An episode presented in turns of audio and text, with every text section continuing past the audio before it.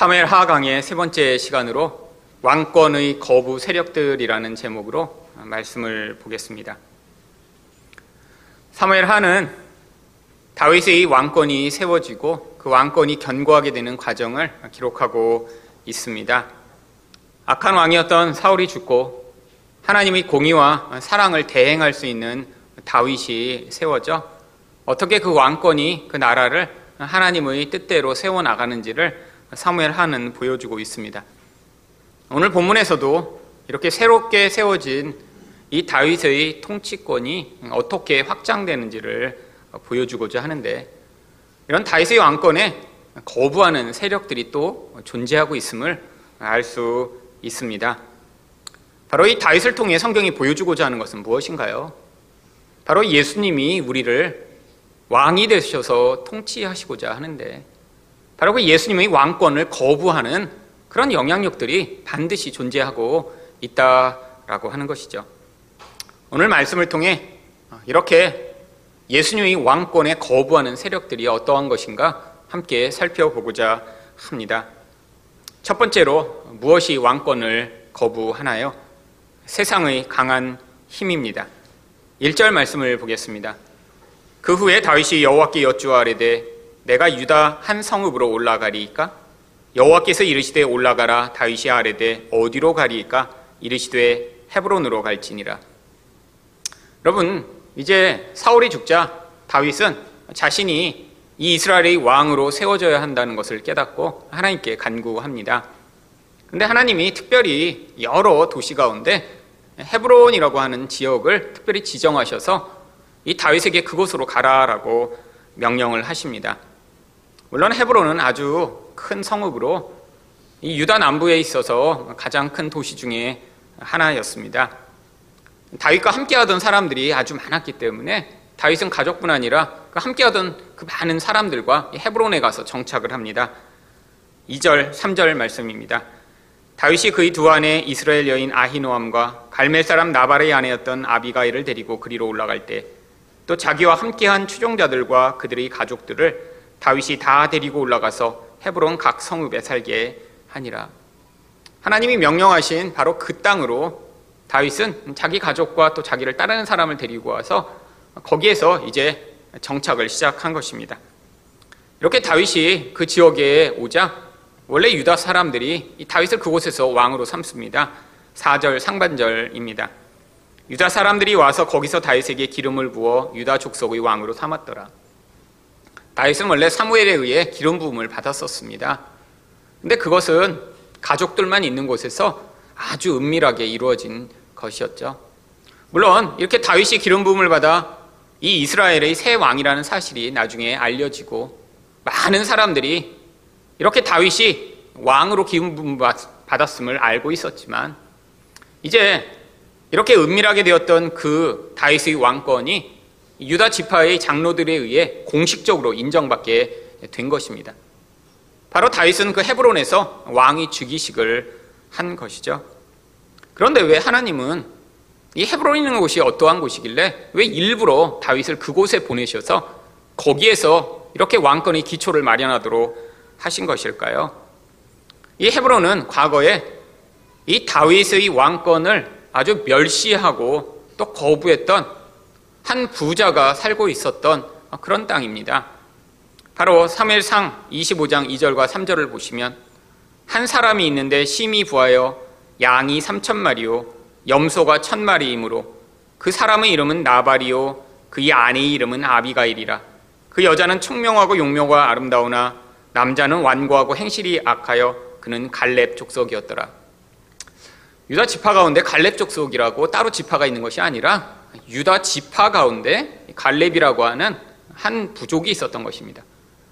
결국 이 나발이라고 하는 사람도 다윗처럼 같은 유다 지파 출신이었고요. 아마 먼 친척이었을지도 모르죠. 그런데 다윗은 이 사울을 피해 도망 다니면서 유다 광야에 숨어 있었을 때 이 나발의 가축들을 보호하는 일을 했습니다. 그리고 양털을 깎는 일이 이루어지자 그때 이전에 그렇게 큰 호의를 베풀었으니까 이렇게 큰 부자 나발이 자신들에게 도움을 줄 것이라고 생각하고 소년들을 보내 아, 우리가 이렇게 광야에서 먹을 것이 없는데 좀 도와줄 수 있겠느냐라고 요청을 하도록 했죠. 근데 그때 라발이 이 다윗을 아주 멸시합니다. 사무엘상 25장 10절입니다. 나발이 다윗의 사원들에게 대답하여 이르되 다윗은 누구며 이세의 아들은 누구냐? 요즘에 각기 주인에게서 떠나는 억지로 떠나는 종이 많도다. 난 너가 누군지 몰라. 아, 너 같은 놈들 이게 도적대 아니야? 불황자 아니야? 내가 너를 왜 도와줘야 되는데? 사실 나발이 이렇게 왜 반응했을까요? 정말로 다윗을 몰랐을까요? 아니요. 나발의 눈에 이 다윗은 아주 초라한 존재였거든요. 나발은 아주 엄청난 부자였습니다. 지금으로 말미암으면 아마 양모 공장을 가지고 있는 큰 부자였겠죠. 그런데 이렇게 사울에게 쫓겨 도망다니는 이 다윗 그의 눈에 볼 땐 아무것도 아닌 그런 불황자에 불과했던 것이죠. 그런데 하나님은 이미 이 다윗을 이스라엘의 왕으로 세우실 것을 정하셨고 또 이 다윗이 이 블레셋의 골리앗을 쳐 죽이도록 하심으로 말미암아 바로 하나님의 왕권이 그에게 주어져 있음을 증명하셨습니다. 근데 나발은 자기가 가진 그 힘으로 말미암아 이런 하나님의 왕권을 거부하며 다윗을 멸시했던 것이죠. 그랬더니 그 결과가 어떻게 나타났나요? 3회상 25장 38절에 보시면 한 열흘 후에 여호와께서 나발을 치심에 그가 죽으니라. 여러분 열흘도 안 돼서 하나님이 이렇게 한 사람을 쳐 죽이십니다. 물론 이런 일이 성경에서 자주 있는 일은 아니에요. 아니 성경에서도 자주 있지 않지만 우리 삶에서는 거의 이루어지지 않습니다. 거의. 여러분 왜 그럴까요? 아니 다윗에게도 사실은 이 나발보다 훨씬 그를 미워하고 싫어하는 사울이 있었잖아요. 근데 사울은 십수년 동안 이 다윗을 이렇게 괴롭히도록 하나님이 허용하셨는데 이 나발을 이렇게 금방 쳐 죽여 버리십니다. 왜죠? 사울이라는 존재를 통해서 사실 이 왕권을 준비하는 과정이 필요했기 때문에 하나님은 그를 어떤 특정한 목적에 의해 사용하셨던 것이고요. 그런데 이렇게 자기 힘만 믿고 이렇게 다윗을 멸시했던 이 나발은 하나님이 심판하심으로 말미암아 하나님이 세우신 이 왕권에 이렇게 반역하는 자들에게 어떠한 심판이 기다리고 있는지를 하나님 보여주시고자 했던 것이죠. 여러분 이렇게 힘이 있다고 그 힘만 믿고 예수 그리스도의 왕권을 거부하는 이런 영향력. 그런데 이것이 역사 내내 바로 이 헤브론이라고 하는 이 특정한 지역에서 아주 잦아 나타났던 일입니다. 여러분 이 헤브론은 남부에서 아주 중요한 그런 요충지입니다. 이 헤브론을 거쳐야 북쪽으로 올라갈 수 있고요. 또 헤브론의 이 땅이 그렇기 때문에 세상에서 힘 있는 자들이라고 하는 사람들이 모여 살던 그런 전략적으로도 중요한 것이죠. 사람들 여러분 힘이 있다라고 하면 어디에 사시겠어요? 사람들에게 인기 있는 곳, 중요한 곳이라고 하는 곳, 그런 곳에 다 힘 있는 사람들은 모이게 되어 있습니다. 그게 세상의 원리죠. 여러분, 돈이 많고 내가 세상에서도 강한 힘을 가지고 있는데, 아니, 산골에 혼자 집을 지어놓고 몰래 살겠어요? 아니죠. 힘이 많아질수록 그 힘을 더 많이 누리고 결집하고자 어느 특정한 지역에 보이게 되는데, 바로 그 지역이 헤브론이었던 것입니다. 그런데 바로 이 헤브론에 바로 믿음의 조상이라고 하는 아브라함도 맨 처음에 가서 정착을 했습니다. 나그네로서 그 땅을 보니까 사람들하고 거래하고 또 거기서 이렇게 자기 목축을 하는데 적합한 땅인 것처럼 갔죠. 그런데 아브라함이 바로 그곳에서 재단을 쌓고 예배를 드립니다. 창세기 13장 18절입니다. 이에 아브라함이 장막을 옮겨 헤브론에 있는 마물의 상수리 수풀에 이르러 거주하며 거기서 여호와를 위하여 재단을 쌓았더라. 물론 아브라함은 우리처럼 이렇게 주일날 모여서 정기적으로 예배를 드리지 않고 어떤 특정한 사건이 있을 때만 거기서 이렇게 재단을 쌓고 예배를 드린 것처럼 이야기를 합니다. 아, 물론 다른 때에도 하나님을 찬양하고 예배했겠죠. 그런데 특별히 이 아브라함이 예배한 이 특정한 장소에서 어떤 특별한 일이 있었기 때문에 성경은 이 아브라함이 예배한 사실을 여기 특별히 기록하고 있는 것이에요. 바로 이 자리에서 무슨 일이 있었나요? 창세기 3장 14절과 15절입니다. 롯이 아브라함을 떠난 후에 여호와께서 아브라함에게 이르시되 너는 눈을 들어 너 있는 곳에서 북쪽과 남쪽 그리고 동쪽과 서쪽을 바라보라. 보이는 땅을 내가 너와 네 자손에게 주리니 영원히 이르리라. 하나님이 바로 눈에 보이는 모든 땅을 이곳에서 약속하셨습니다. 여러분 근데 이 헤브론이 어떤 땅이에요? 가나안에서도 가장 힘 있는 자들이 모여 사는 땅입니다. 지금 아브라함은 거기서 땅 한 푼도 갖지 못했어요. 자기 게 없어요. 그 땅은 다 가나안의 힘 있는 자들인 사람들이 나눠 가지고 있는데 하나님이 거기에서 아브라함에게 약속을 주신 것입니다. 사실 이 아브라함이 여기서 재단을 쌓고 하나님께 예배드린 거는 이런 하나님의 약속에 대한 믿음의 반응이었던 것이죠. 눈으로 볼 때는 자기가 그 땅을 얻을 가능성이 없어요. 근데 하나님이 약속하신 그 약속을 받아들이고 하나님, 하나님이 이렇게 약속하셨으니 이 땅을 주시리라고 믿습니다라고 고백을 한 것입니다. 여러분 근데 그 땅을 하나님이 바로 여호수아 때 이스라엘 백성들에게 허락하십니다. 그런데 이 가나안 땅을 주셨는데 가나안 땅도 좋은 땅에는 반드시 아주 강력한 사람들이 그 땅을 지배하게 되어 있어요. 아, 별로 좋지 않은 곳에는 힘없고 약한 사람들이 살게 되어 있죠. 그래서 이 가나안 땅 가운데 이 헤브론 지역을 점령할 때는 이 이스라엘 백성들 가운데 가장 믿음이 뛰어났던 여호수아와 갈렙이 이 헤브론 땅에 가서 직접 싸워서 그 땅을 얻습니다. 왜냐하면 이 헤브론 땅에는 아낙 자손이라고 하는 이 가나안의 거인 족속들이 살고 있었기 때문이죠. 바로 그 이야기가 여호수아 11장 21절에 나옵니다. 그때 여호수아가 가서 산지와 헤브론과 드빌과 아납과 유다 온 산지와 이스라엘이 온 산에서 아낙 사람들을 멸절하고 그가 온 또 그들의 성읍을 진멸하여 바쳤으므로 바로 여호수아가 가서 아낙 사람들이 살고 있던 이 헤브론을 차지합니다. 근데 이 아낙 사람들은 바로 네피림이라고 불렸던 고대의 아주 거인들을 이야기하는 사람들이죠. 그래서 이들이 누구인가? 여호수아 14장 15절은 이렇게 이야기합니다. 헤브론의 옛 이름은 기랏 야르바라. 아르바는 아낙 사람 가운데에서 가장 큰 사람이었더라. 결국 이 헤브론이라는 곳은 고대로부터 이 세상의 가장 힘을 가진 자들이 차지하며 거기서 자기 세력을 확장했던 바로 그런 곳인데 그래서 이 여호수아와 갈렙이 가서 싸웠습니다. 그런데 그렇게 싸움을 한 뒤에 이 땅을 누구의 소유로 주었냐면 바로 갈렙의 소유로 어, 줍니다. 여호수아 14장 14절을 보시면 헤브론이 그니스 사람 여분네의 아들 갈렙의 기업이 되어 오늘까지 이르렀으니 이는 그가 이스라엘의 하나님 여호와를 온전히 쫓았습니다. 여러분 바로 이 땅이 그래서 갈렙 족속의 소유가 되어 그 결과로 나중에 그 갈렙 족속 중에 한 명이던 나발이 그 땅에서 목축을 하며 그렇게 큰 재산을 읽을 수 있었던 것이죠. 여러분, 그런데 그렇게 강력한 사람들이 다스리던 그 땅을 어떻게 얻게 됐나요? 여호와를 온전히 쫓은 믿음으로 얻게 된 것입니다. 하나님은 그래서 일부러 다윗을 그 땅에 보내신 거예요. 여러분, 이 헤브론이라는 것은 역사적으로도 이렇게 세상의 강력한 힘이 지배하던 곳인데 이제 이 다윗 왕권에 의해 이 세상의 세력이 무릎을 꿇고 바로 거기에서 하나님이 원하시는 하나님의 통치가 임하게 됨을 보여주시고자 하신 것이죠. 여러분, 이게 바로 세상 가운데 하나님의 나라가 확장되는 그러한 모형입니다. 여러분, 예수님이 어떻게 우리를 통해 이 세상에 하나님 나라를 확장하시고자 하시나요?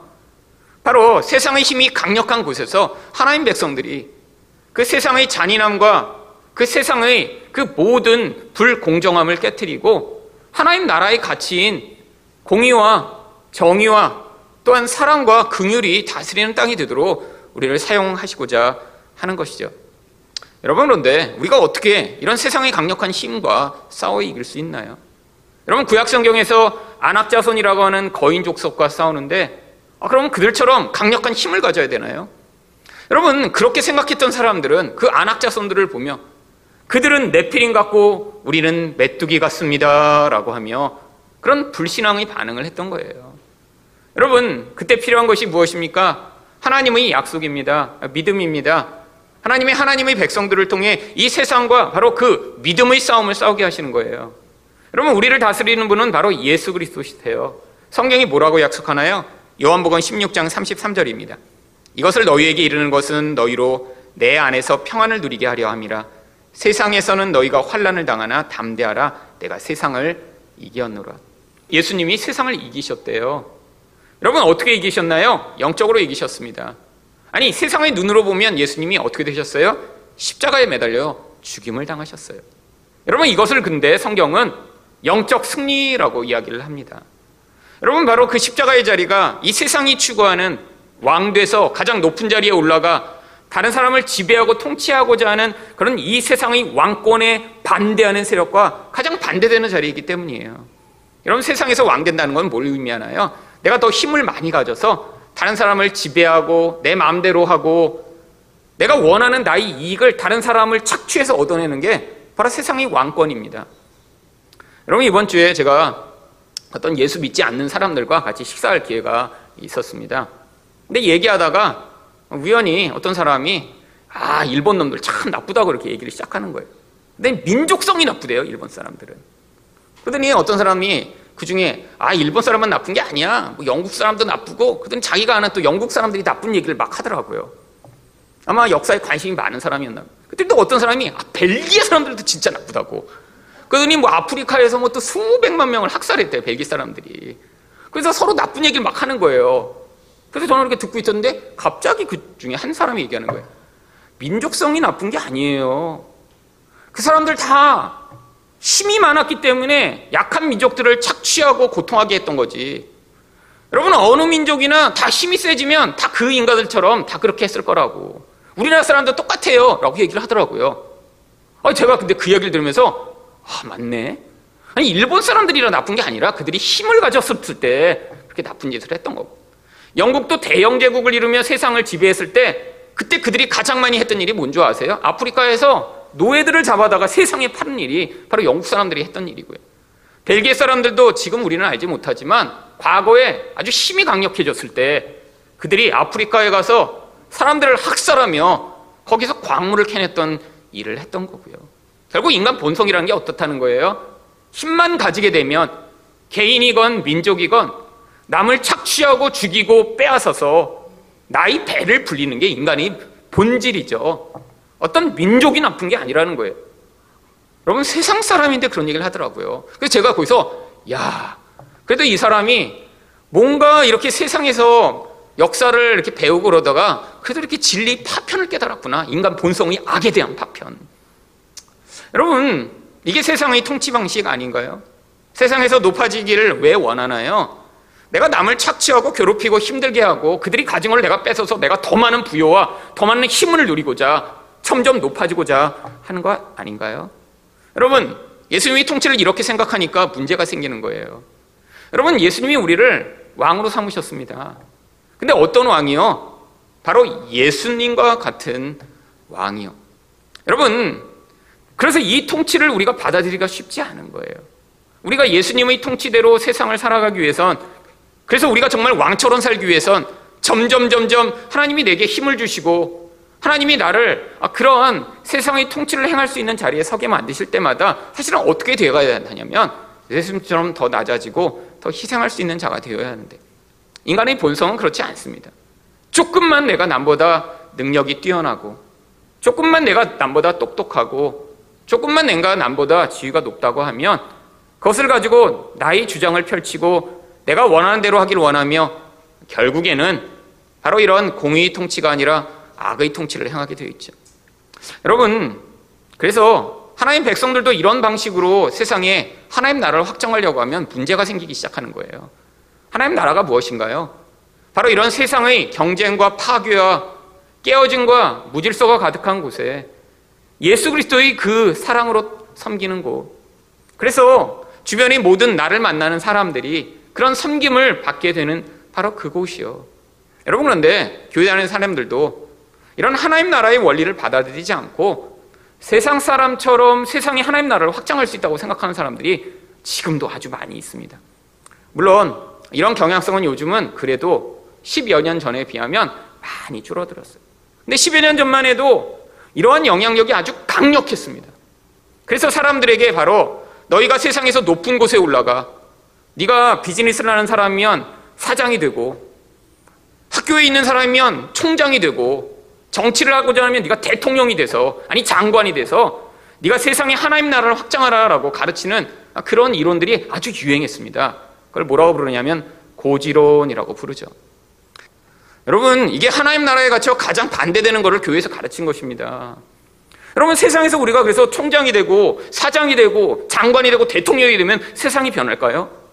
여러분 그렇게 변하는 것이었으면 예수님이 이 땅에 오실 때 자기가 로마보다 더 강력한 나라를 세우시고 그 나라에 강력한 사람들을 통해 세상을 다 다스리셨어야죠. 여러분 근데 예수님이 오셔서 정반대로 살으셨더니요. 예수님이 제자들이 쫓아다니면서 그 설교를 3년간 듣고 그 기적을 3년간 보았으면서도 나중까지 뭘 기대는 줄 아세요? 결국에는 로마를 뒤집어 엎으실 거예요. 그리고 예수님이 내가 예루살렘에 올라가면 십자가에 매달린다 이 얘기를 하셨더니 그 빛에서 그 얘기를 못 알아들은 다음에 뭘 했는 줄 아세요? 가서 왕 위에 오르시면 그때 저희를 오른편 왼편에 세우셔서 장관 만들어 달라고 청탁을 했다가 야단을 아주 심하게 맞았죠. 여러분 이게 인간의 기본적 생각입니다. 어떤 생각이요? 높은 자리에 올라가서 뭔가 해보고 싶은 그 마음이요. 이게 자기 욕심이랑 결부되니까 아주 달콤하게 들리는 것이죠. 여러분 하나님이 여러분이 부자가 되면 어떤 일을 하게 하실까요? 여러분 하나님이 천 원을 주셨을 때 만 원을 주셨을 때 그걸 하나님 앞에 복종하며 그것으로 남을 섬기고 그것으로 하나님 나라를 위해 하는 법을 배우셔야죠. 여러분 많은 사람이 착각합니다. 아 지금은 내가 월급을 얼마 못 받는데 아, 나중에 이제 재정이 넉넉하게 되면 아, 그때 내가 헌금도 하고 그때 섬기겠노라고. 여러분 그런 사람은 절대로 하나님을 섬길 수 없어요 돈으로. 생각해 보세요. 10만 원에 11조는 만 원밖에 안 됩니다. 그러면 1000만 원을 벌면요. 그럼 100만 원은요. 여러분 100만 원은 엄청 큰 돈이거든요. 여러분 그러면 높은 자리에 올라갈수록 더 강한 영향력을 미치나요? 높은 자리에 올라갈수록 결국 그 돈의 욕심이 자기를 더 많이 지배하게 되죠. 여러분 돈만인가요? 여러분 지위도 마찬가지입니다. 여러분 나중에 내가 이렇게 높은 자리에 올라가면 교회에서 내가 장로가 되면 이런 생각을 꿈꾸고 있으면 여러분 이런 사람일수록 결국 그 자리에 올라가면요 하나님의 뜻을 이루기보다 결국 자기가 원하는 자기 힘으로 자기 뜻을 이루는 경우가 많아요. 여러분 왜죠? 인간의 본성 때문입니다. 여러분 그래서 여러분 바로 지금 여러분이 뭘 배우셔야 되냐면 바로 그 세상의 힘이 아니라 예수님의 통치가 여러분의 인생 가운데 아주 세밀하게 미치는 그 훈련을 하셔야 되는 거예요. 하나님이 여러분에게 분명히 여러분의 수준에 맞춰 여러분에게 어떤 사람은 돈을, 어떤 사람은 시간을, 어떤 사람은 능력을, 아니 여러분의 지위를 결국 하나님의 뜻에 따라 어떻게 반응하며 섬겨나갈지를 지금 가르치시고 있어요. 어떤 사람은 아주 낮은 수준에서 그런데 지금은 아 내가 지금 아무것도 아니니까 아니요 낮건 높건 모든 사람이 바로 예수님이 내 안에서 아, 세상의 힘이 중요해. 그 힘을 내가 더 많이 가져야지만 뭘 할 수 있어라고 하는 그 생각을 내려놓고 아니야 하나님이 내 믿음을 통해 일하실 거야. 내가 세상에서 어떤 힘을 갖건 갖지 못하건 그게 아무것도 아니야라는 생각을 가지고 하나님 내가 지금부터 그 세상의 힘을 뛰어넘는 능력과 은혜를 배우게 해달라는 마음으로 복종해 나갈 때 하나님 바로 예수의 통치가 세상의 힘보다 강력한 것들을 배우게 하실 것입니다. 여러분 그런데 많은 사람들이 이 세상의 힘을 너무 두려워하기 때문에 그래서 지금도 여전히 아 내가 이렇게 돈이 많지 않아서 아 내가 이렇게 능력이 많지 않아서라고 자기를 바라보며 그럼 마음 가운데 그런 열등감을 가지고 있다는 것이 무엇을 증명하는 것인가요? 눈에 보이지 않는 예수의 통치를 믿지 않고 그 힘이 너무 강력하다고 계속 믿고 있는 거예요. 여러분 세상의 힘 그렇게 강력하지 않습니다. 여러분 강력하게 보일 뿐이죠. 여러분, 근데 그게 아무것도 아니라고 여기면 강력하지 않아요. 여러분, 사람들은 자기가 관심 있는 영역에 대해서 영향을 받게 있습니다. 여러분, 저는 사실 지금 한국을 다스리는 대통령의 힘이 그렇게 별로 강력하게 느껴지지 않아요. 제가 대통령을 전혀 열망하고 있지 않거든요. 여러분, 근데 만약에 제가 정치를 하고 있다고 생각해 보세요. 그래서 뭐 장관을 꿈꾸고 있어요. 그러면 아마 지금의 대통령이 엄청나게 커다란 존재로 여겨지겠죠. 그래서 그 존재가 영향을 미치고 그 존재가 하는 말에 따라 자기 인생을 막 바꿔가면서라도 그와 코드를 맞추고자 하겠죠. 왜요? 여러분, 어느 자리에 서는 게 그 사람의 능력으로 되나요? 요즘 시대에는 코드가 맞아야 됩니다. 코드가. 근데 저는 이상해요. 아니, 지금 다 그렇게 어떤 자리에 서는 사람들이 다 지금 그런 권력을 가지고 있는 사람과 처음부터 딱 뜻이 다 이렇게 코드가 맞나요? 아니, 지금 부부끼리도 코드가 안 맞는데, 아니, 어떻게 이렇게 남이랑 코드들이 다 잘 맞아요? 그들이 원래부터 다 똑같은 생각을 다 하고 있었을까요? 아니에요. 야, 저 사람이 높은 자리에 섰네? 그러니까 이제 내 코드를 맞춰서 그 사람이 뭔가 요청해서 내가 그 사람이랑 똑같은 생각을 하는 것처럼 해야지. 라고 지금 준비한 것입니다. 아, 그러니까 위에서 보니까 아, 저 사람이 저렇게 말하네. 그러니까 나랑 코드가 맞으니까. 그래서 다 불러다가 쓰고 있는 거예요. 뭐. 여러분 세상 사람들도 그 코드 맞춰서 그래서 뭔가 한 자리 해보려고 그렇게 자기 생각을 바꿉니다. 그렇잖아요. 어떤 것에 대한 다 사람만의 의견이 있잖아요. 100명이면 100가지 의견이 있는데 아니 갑자기 이 땅에는 의견이 몇 가지밖에 없게 이렇게 바뀌어요. 왜 그렇죠? 높은 사람이 권력을 가지면 그것에 따라 자기 생각을 다 그냥 맞춰버리는 거예요. 그래야 자기에게 이익이 오니까요. 근데 여러분 예수님이 왕이세요. 그럼 왕이시면 우리는 예수님께 코드를 맞춰야 돼요. 우리 생각대로 살면 안 됩니다. 내 코드로 살면 안 돼요. 근데 예수 믿는 사람들은 코드를 안 맞춰요. 이게 제일 문제예요. 여러분, 예수님과 코드 맞춰야 됩니다. 그래야 살아남습니다. 아니, 물론 구원은 받겠죠. 근데 예수님도 자기랑 코드 맞는 사람들을 데려다가 뭘 하세요? 그 사람을 통해 하나님의 왕권을 확장하세요. 근데 예수님과 맞춰야 될 제일 중요한 코드가 뭐예요? 예수님이 왕권을 확장하는 제일 중요한 코드가 뭐예요? 이 세상 힘을 아무것도 아니는 것으로 여기는 것입니다. 예수의 능력이 이 세상을 이기셨음을 믿는 믿음입니다. 돈이 아무것도 아니라고 생각하는 거예요. 여러분, 여러분이 평생 그 돈의 영향력에 매여 있으면 하나님은 절대로 여러분을 통해 하나님의 일을 하실 수가 없어요. 여러분은 하나님을 대신하여 돈을 하나님처럼 섬기고 있으니까요. 지금 돈을 얼마 못 번다고 돈에 매여서 살아요. 그 돈이 여러분을 늘 두렵게 해요. 여러분 그러면 여러분은 평생 죽을 때까지 돈의 노예로 살 것입니다. 불행한 인생이죠. 교회 다니고 예수 믿는다고 하는데 돈에 벌벌벌벌벌 떨며 평생 그 돈이 자기를 지배하는 주인이 되어 사는 그런 인생으로 살다니요. 여러분 근데 뭐가 아름다운 인생이죠. 돈이 없건 있건 간에 그 돈으로부터 자유로울 수 있는 인생이에요. 그래서 하나님이 말씀하신 대로 자기에게 주어진 기회를 가지고 하나님 나라와 영광을 위해 사용할 수 있는 그런 인생이 훨씬 더 아름답고 멋진 인생 아닌가요? 왜냐하면 인간이 가지는 이 한계라는 것 어떤 한계가 가장 큰 줄 아세요? 자기를 위해서는 아무리 좋은 것들을 누리고 아무리 애써도 그 기쁨이 한계가 있습니다. 여러분, 근데 그 한계를 넘어서게 만드는 일이 있어요. 여러분, 하루에 아무리 음식을 좋아해도 100끼를 먹을 수 있나요? 100끼를요? 아니요, 불가능해요. 근데 여러분, 언제 행복할 줄 아세요? 진짜 누군가 굶어 죽어가는 것을 봤는데 아니 그 사람한테 내가 라면 두 개 있는데 하나 나눠줘서 그 사람이 그거 먹고 살아나는 걸 볼 때 그때 얼마나 행복할까요? 여러분 내가 라면을 두 개 먹은 것보다 그게 훨씬 더 행복합니다. 여러분 사실 그게 부모들이 자녀를 볼 때죠. 자녀가 뭔가 잘 못 먹다가 그거 먹일 때 요즘은 근데 너무 음식이 풍성해져서 그런 거 잘 못 느껴요.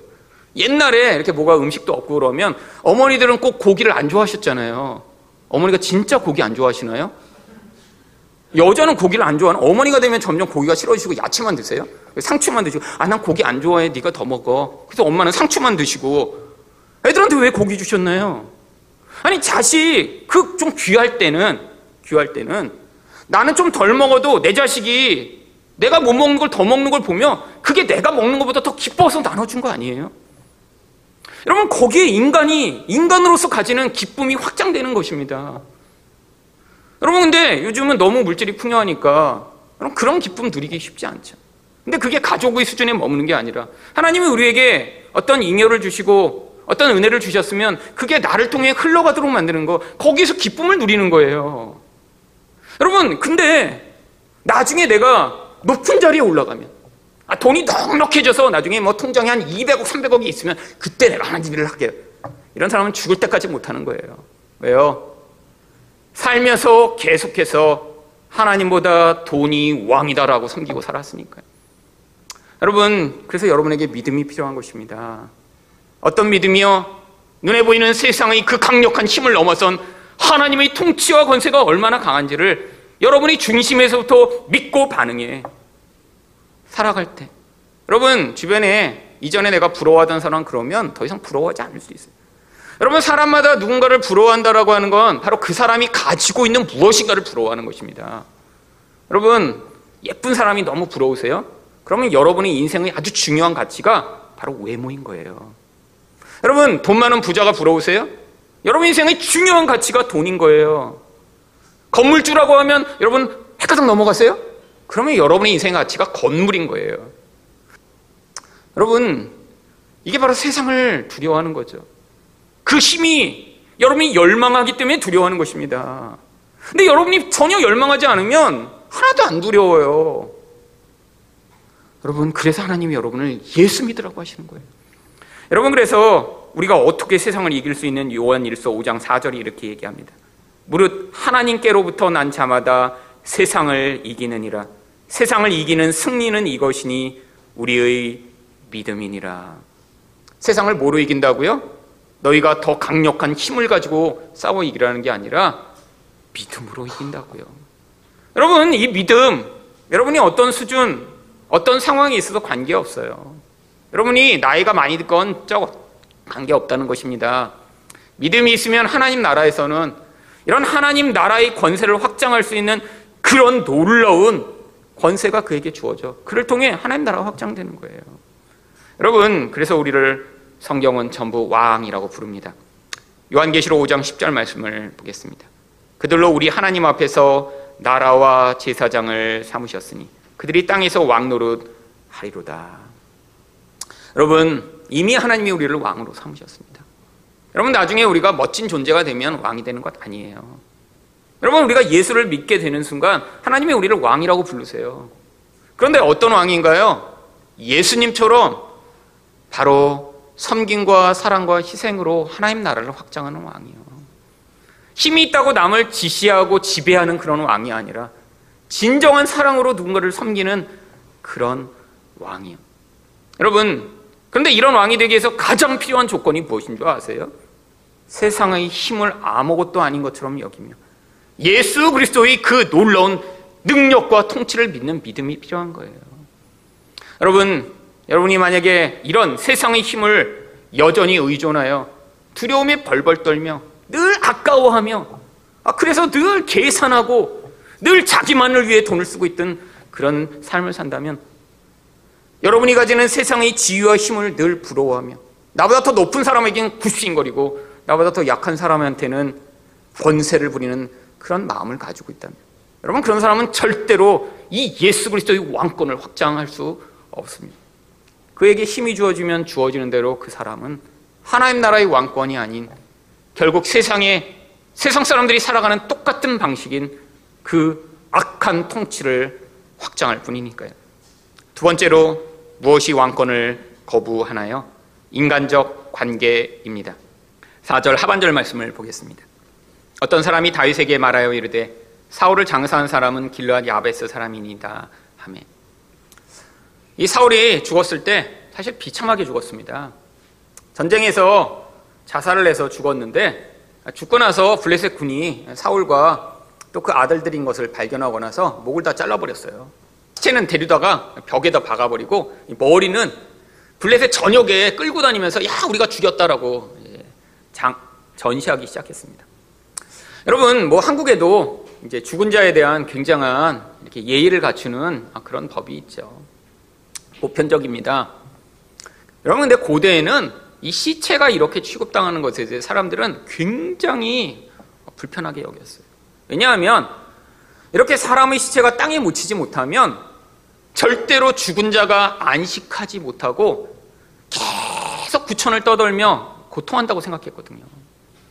여러분 시체가 모욕당하는 건 이거 참 힘든 거죠. 그래서 성경에도 이렇게 저주를 당한 그 저주의 상태를 뭐라고 얘기하냐면 죽임을 당해도 땅에 묻히지 못하고 까마귀 밥이 되는 것을 저주로 이야기합니다. 생각해 보세요. 사람들의 기본 생각이 이렇게 시체가 땅에 묻히지 못해서 이렇게 제대로 장례를 당하지 못하면 아니 이 땅에서도 불안하고 힘들었는데 그게 영원히 계속되는 거예요. 여러분 그래서 이세벨이 어떻게 심판을 당했나요? 땅에 떨어져 높은 곳에서 죽었는데 땅에 떨어져 보니까 사실 개들이 와서 그 시체를 다 뜯어먹었어요. 나중에 장례를 못 지내게 만들어요. 일부러 그러신 것입니다. 심판의 모습을 보여주신 것이죠. 여러분 참 이 길르앗 야비스 사람들은 놀라운 일을 했습니다. 그들이 이 소식을 듣자마자 무슨 일을 했나요? 사무엘상 31장 11절부터 13절입니다. 길르앗 야베스 주민들이 블레셋 사람들이 사울에게 행한 일을 듣고 모든 장사들이 일어나 밤새도록 달려가서 사울의 시체와 그의 아들들의 시체를 벳산 성벽에서 내려가지고 야베스에 돌아가서 거기서 불사르고 그의 뼈를 가져다가 야베스 에슬라무 아래에 장사하고 7일 동안 금식하였더라. 여러분 지금 블레셋이 전쟁을 일으켜 승리를 해서 이쪽 이스라엘 서부를 차지하고 있습니다. 길랏 야베스는 강을 사이에 두고 동쪽에 있는 지역이에요.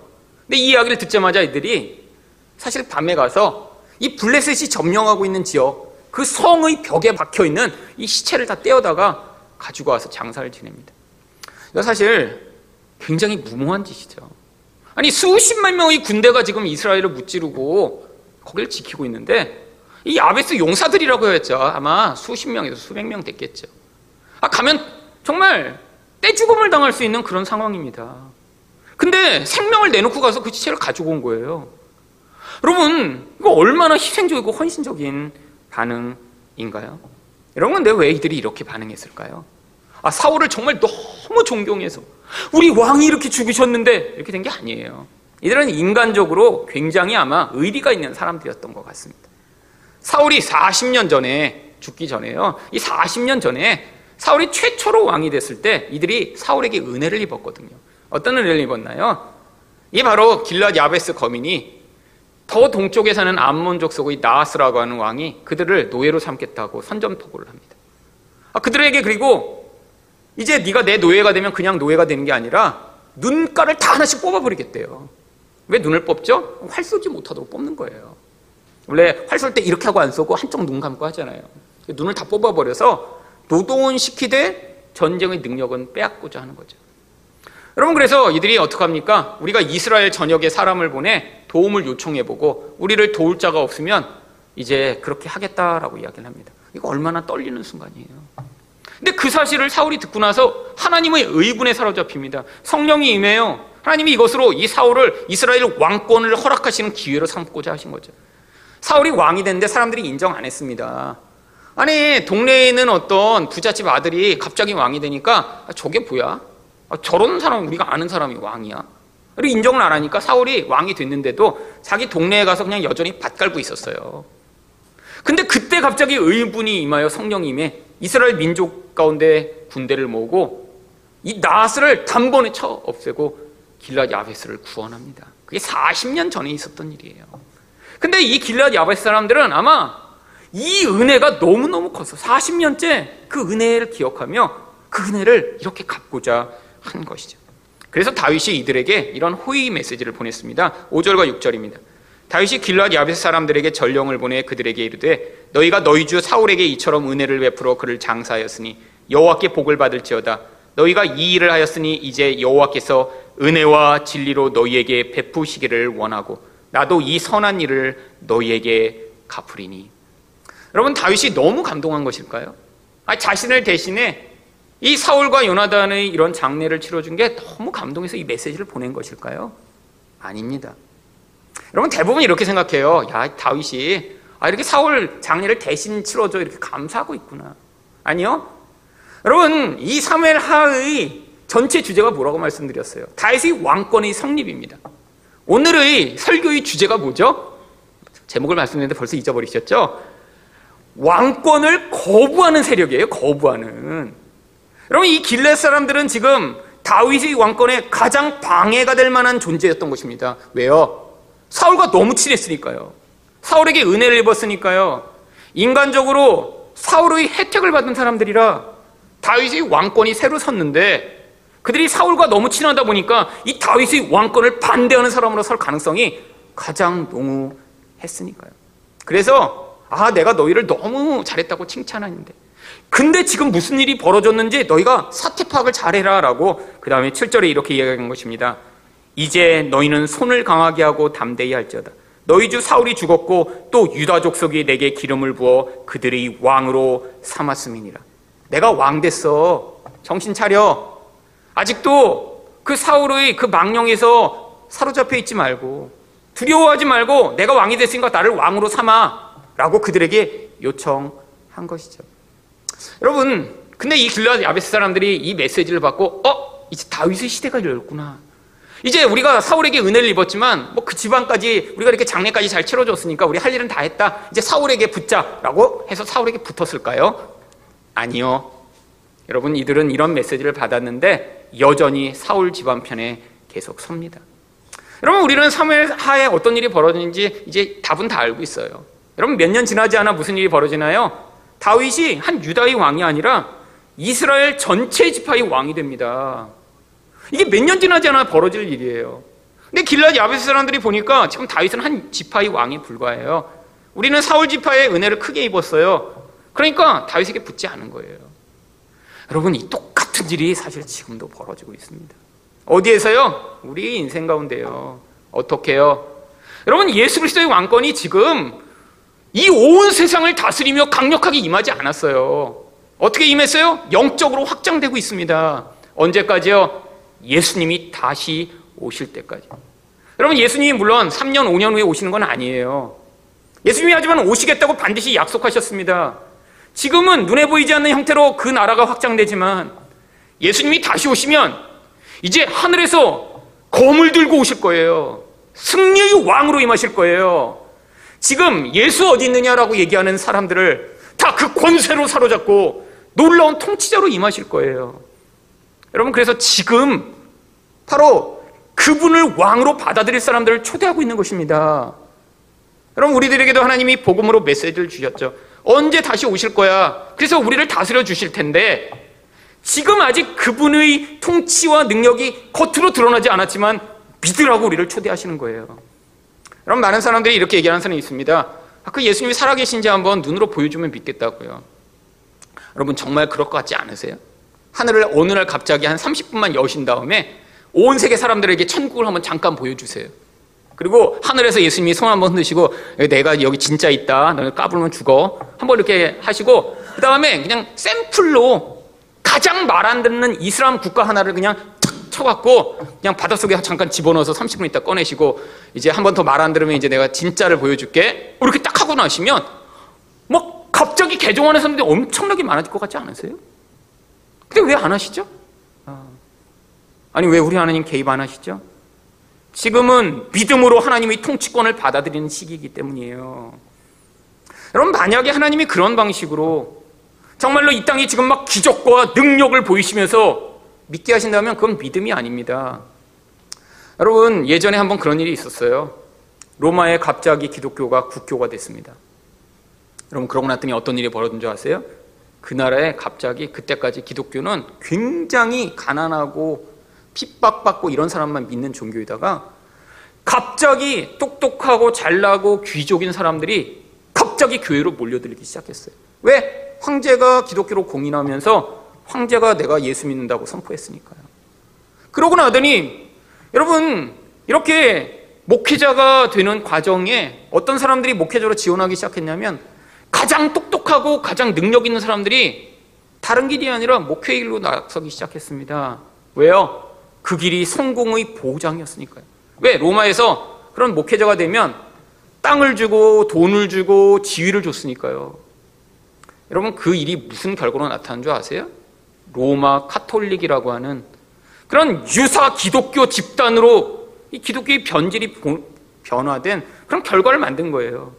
권력에 모여들고 힘이 많아지고 심지어는 교황이 황제를 파면하는 그런 강력한 집단이 되어버리니까. 여러분, 그래서 여러분 이게 너무 경쟁이 치열해져 갖고 막 권력에 대한 욕망이 있는 모든 사람들이 교회로 몰려들어서 너무 권력이 치열하니까 그래서 만들어진 게 뭔지 아세요? 신부가 결혼을 못하게 한 것입니다. 너무 많이 몰려드니까 나중에 그 자리에 경쟁하는데 힘든 거예요. 다 헌신한대요. 다 하나님 사랑한대요. 그래서 그럼 사랑을 결혼으로 보여라, 증거로. 이렇게 한 거예요. 그래서 초기 로마 카톨릭에서는 고위 그 자리에 추기경에 올라가는 사람만 독신자냐 아니냐를 갈랐어요. 근데 그것도 경쟁이 치열해지니까 나중에 모든 사람을 결혼하지 못하게 한 거예요. 왜? 너무 많은 사람이 나는 결혼을 안 해도 그 권력의 자리를 얻겠다고 다 달려드니까요.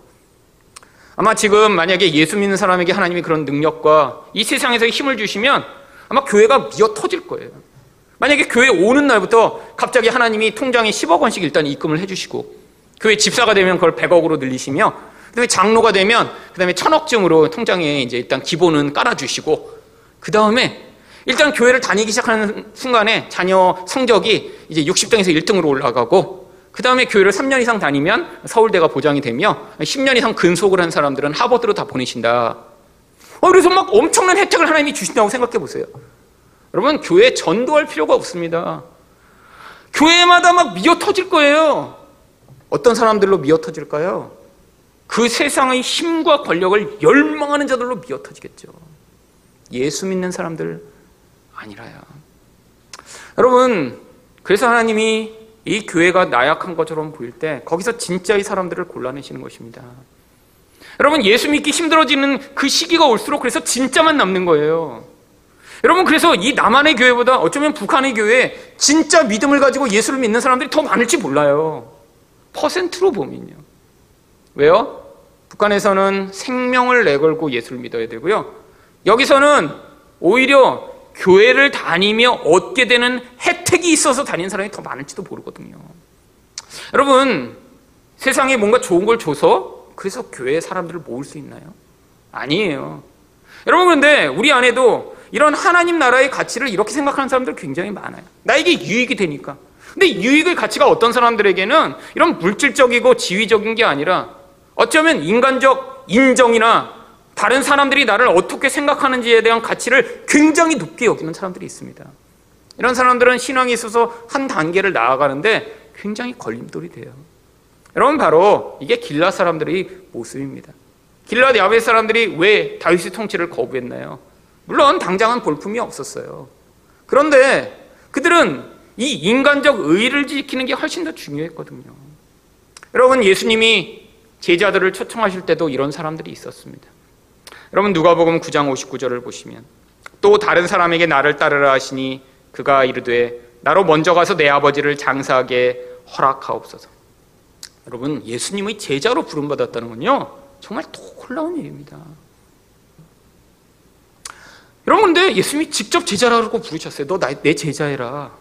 와 이거 정말 놀라운 일이죠. 하나님이 제자라고 부르셨어요. 근데 뭐라 그럽니까? 아버지 장사 지내야 된대. 여러분 지금 아버지가 돌아가셔서 장례를 진행했다는 게 아닙니다. 이건 관용어구예요. 아버지가 지금 30, 40대일지도 모르고 50대일지도 몰라요. 근데 앞으로 언제 돌아가실지 몰라. 근데 지금 아버지를 봉양하고 집에서 아버지를 섬기고 해야 될 일이 효자로서 당연히 해야 되는 일이죠.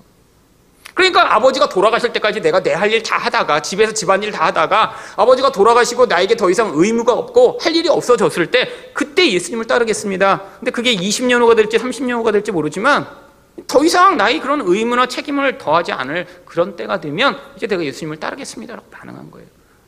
여러분 예수님이 보여주신 거예요. 아니 그런 놀랍고 영광스러운 초대를 어떻게 거부하는지 인간들이. 여러분 하나님이 우리를 초대하십니다. 근데 어떤 사람들은 바로 그 인간적인 그런 자기 생각, 그냥 인간적 다른 사람과의 관계에서의 그런 유익 때문에 거부하는 사람 많아요. 여러분 인간적인 그런 수준을 넘어서 여러분 다른 모든 부분에서는 우리가 포기해야죠. 어, 어떤 부분은 내가 내려놔야죠. 근데 나의 신앙을 가로막고 진리를 거부하는 데 있어서는 싸워야죠. 그래서 사실은 예수 믿는다는 것은 전쟁을 내포하고 있는 것입니다. 여러분 예수님이 그래서 뭐라고 얘기하셨나요? 누가복음 12장 51절부터 53절입니다. 내가 세상에 화평을 주려고 온 줄 아느냐? 내가 너희에게 이르노니 아니라 도리어 분쟁하게 하려 함이니라. 이후부터 한 집에 다섯 사람이 있어 분쟁하되 셋이 둘과 둘이 셋과 하리니 아버지가 아들과 아들이 어머니와 어머니가 딸과 딸이 어머니와 시어머니가 며느리와 며느리가 시어머니와 분쟁하리라. 그럼 왜 분쟁하죠? 그럼 먹을 거 가지고 뭐 싸우고 재산 가지고 싸운다는 얘기 아니에요. 신앙의 본질이 들어오면 그것들을 거부하는 그런 영향력이 반드시 있을 거라는 거예요. 여러분 그런데 진리와 관계된 건 포기하지 말아야죠. 싸우더라도 끌고 와야죠. 아니 나의 신앙을 방해하는데 아 그래 남편이 싫어하니까 이제 교회 그냥 그만 다녀야겠다. 그런 게 어디 있어요? 여러분 신앙에 있어서는 후퇴가 없습니다. 신앙은 한 번 뒤로 미뤄지면 회복하는데 더 많은 시간이 필요해요. 여러분 하지만 우리 본성이 어떤가요? 예배 안 드리고 나의 편리를 추구하며 쉬운 길을 걸어가고 싶은 게 우리 본질 아닌가요? 싸우더라도 관계가 불편해지더라도 진리에 있어서는 계속해서 추구할 수 있어야죠. 여러분 그런데 우리 안에서 어떤 사람들은 주변 사람들이 분위기에 너무 영향을 받아요. 그래서 예수님 시대에도 어떤 사람들이 있었나요? 요한복음 12장 42절입니다. 그러나 관리 중에도 그를 믿는 자가 많되 바리새인들 때문에 드러나게 말하지 못하니 이는 출교를 당할까 두려워함이라. 여러분 예수님이 진짜라고 믿지만 주변 사람들 때문에 결국에는 자기 정체를 드러내지 못하는 사람들이. 여러분 그런 방식으로 반응해서는 하나님 나라의 왕권을 확장 할 수 없어요. 여러분 자기 정체성이 사실은 세상에 근원 둔 게 아니라 예수 그리스도에게 근원이 있다는 사실을 믿고 세상에서도 끊임없이 자기가 하나님의 사람이라는 사실을 믿고 선포할 수 있어야죠. 마지막으로 무엇이 왕권을 거부하나요? 기득권입니다. 8절과 9절 말씀을 보겠습니다. 사울의 군사령관 네레의 아들 아브넬이 이미 사울의 아들 이스보셋을 데리고 마하나임으로 건너가 길르앗과 아술과 이스라엘과 에브라임과 베냐민과 온 이스라엘이 왕으로 삼았더라. 여러분 이 아브넬은 사울의 군대 장관입니다.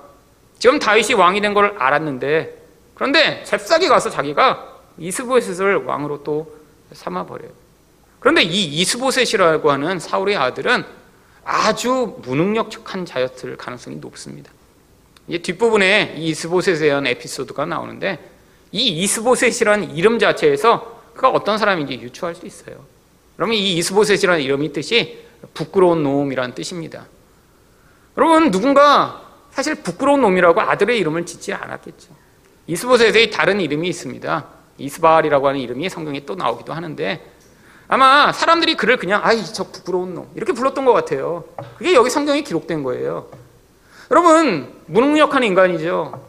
아니 아버지랑 형들은 다 전쟁에 나가는데 몰래 숨어 있다가 나중에 아브넬이 그를 찾아내서 왕으로 삼은 것입니다.